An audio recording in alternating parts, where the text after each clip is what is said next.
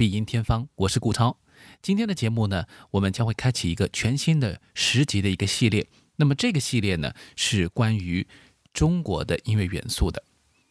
那在我们之前呢，我们有五十集节目是在第一季当中为大家呈现的，几乎呢都是以西方音乐为主。那么这个当中呢，当然包括古典和爵士乐。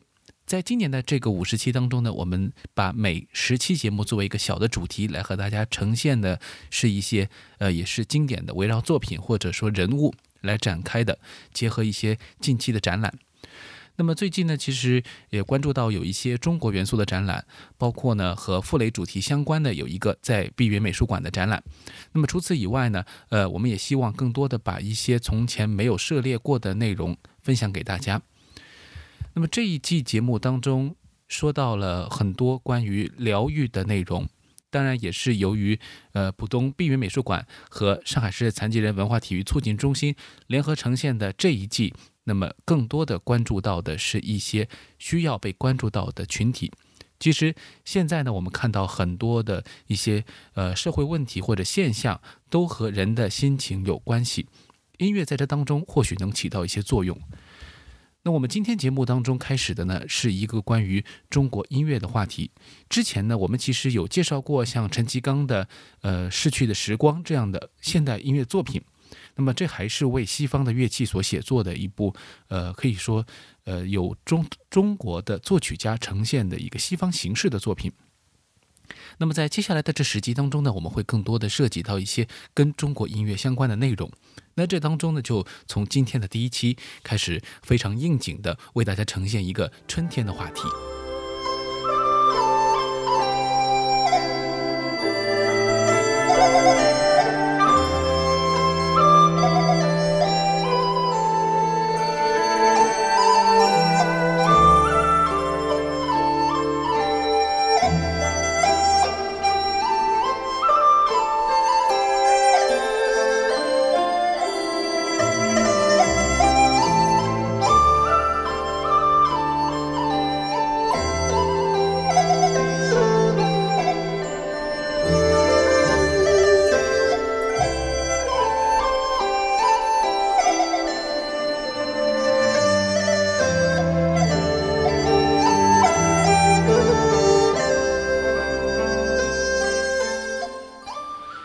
才这段音乐啊，如果说是从最早就关注我做的播客节目《天方乐坛》的朋友，一定会有一点印象。这是呃余训发演奏的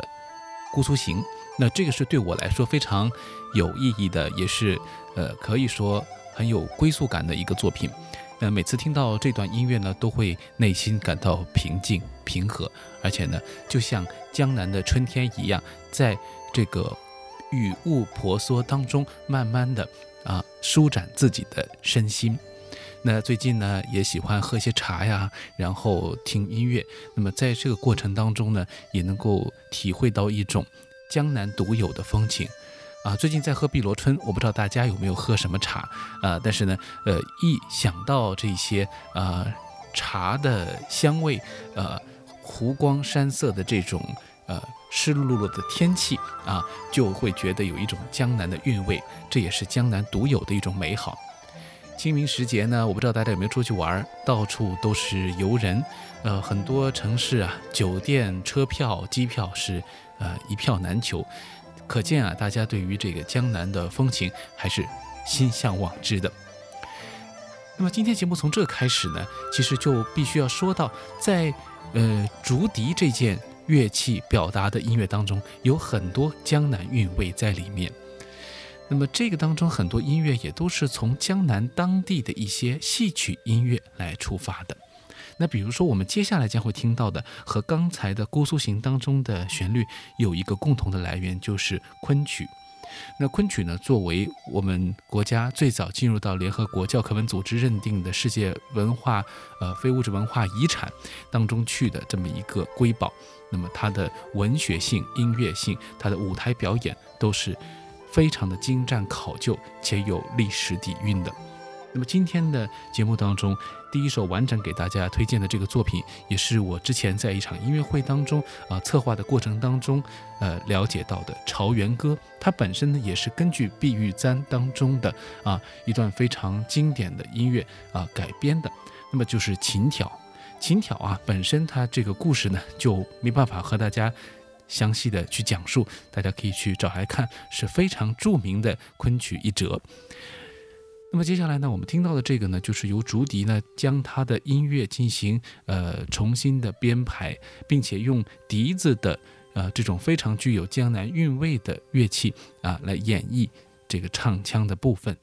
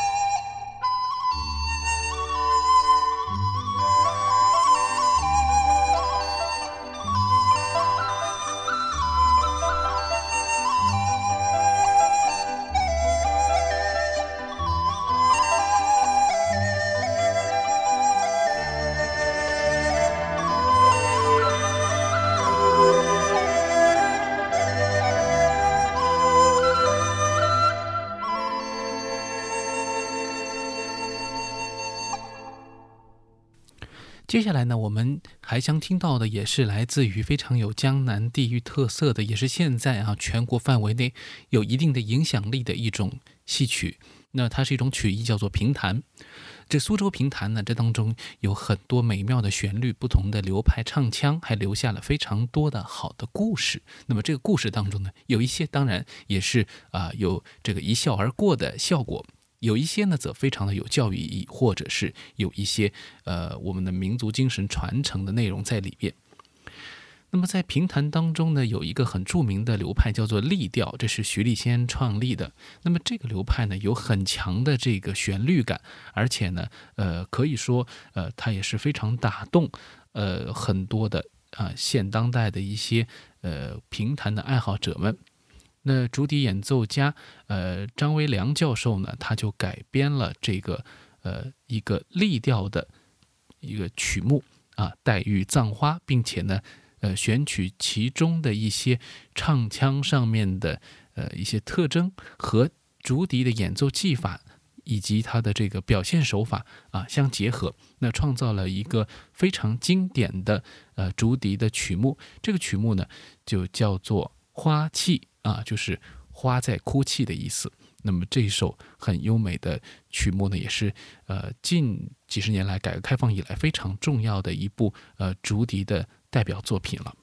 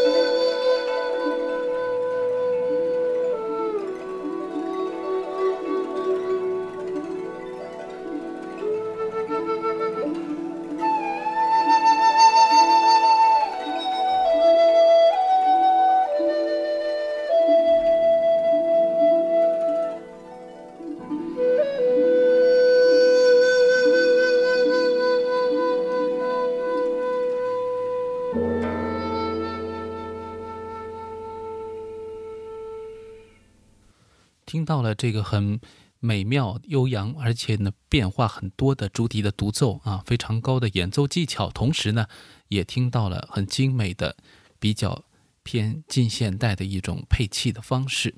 那这当中啊，包括呃古琴啊，包括琵琶呀等等这些乐器和竹笛的这个配合啊，也是挺有意思的。那么接下来呢，想给大家呃推荐的呢，就是我们前面听到的两位。呃，演奏家，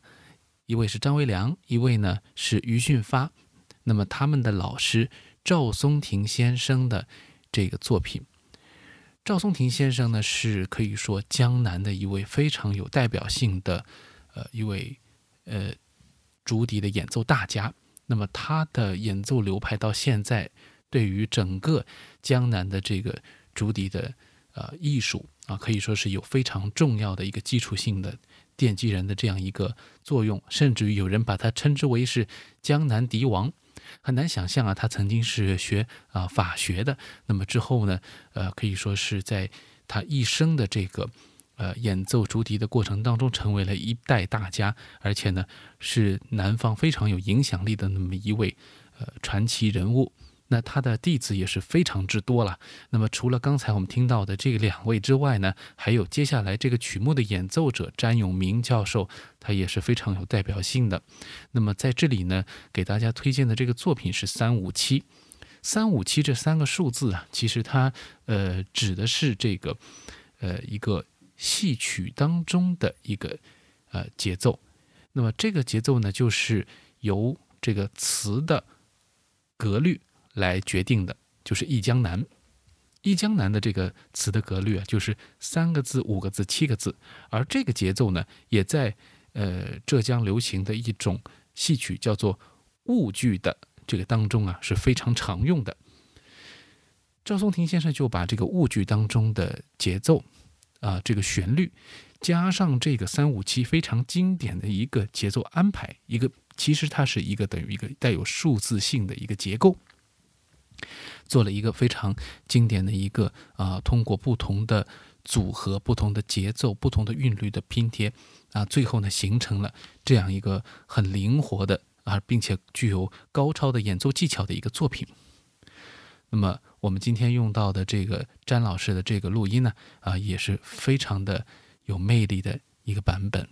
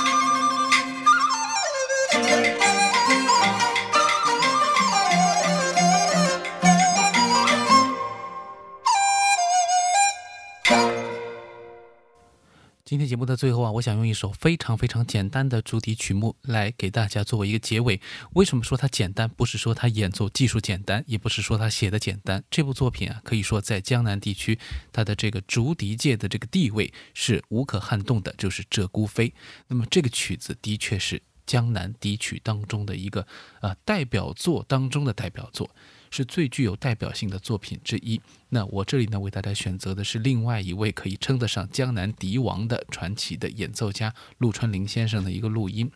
那么这个曲子为什么说它简单？是因为你听陆老师的这个演奏就感受到了，是一首啊完全不需要任何伴奏，和我们之前今天节目当中呈现的所有的作品当中，呃的这个版本都会非常非常不一样的一个内容。那陆川林先生他改编的这个版本影响力很大，他呃对于这个鹧鸪这个展翅飞翔的一种姿态，用非常悠远的一种意境来描绘出来。那这个意境呢，为曲目带来了更多的想象空间。所以陆老师的这个版本啊，呃也可以说影响力呃非常之大。那么在这首作品当中，我们可以感受到。只靠一把没有伴奏的竹笛，能够制造出怎样的江南春色？有时候啊，呃，包括我在内啊，都会觉得听西洋的乐曲时间久了以后，会有一种远离家园的感觉。那么，当你呢在听到这一些呃非常沁人心脾的这些传统的乐曲的时候，啊，会觉得和自己心目当中那个传统的中国，那一个呃悠远的古老的中国。有那么一丝共鸣，在现代的钢筋丛林当中，也可以体会到古人的一些闲情雅趣。这就是今天的 Being Music Cure，我们下期再见。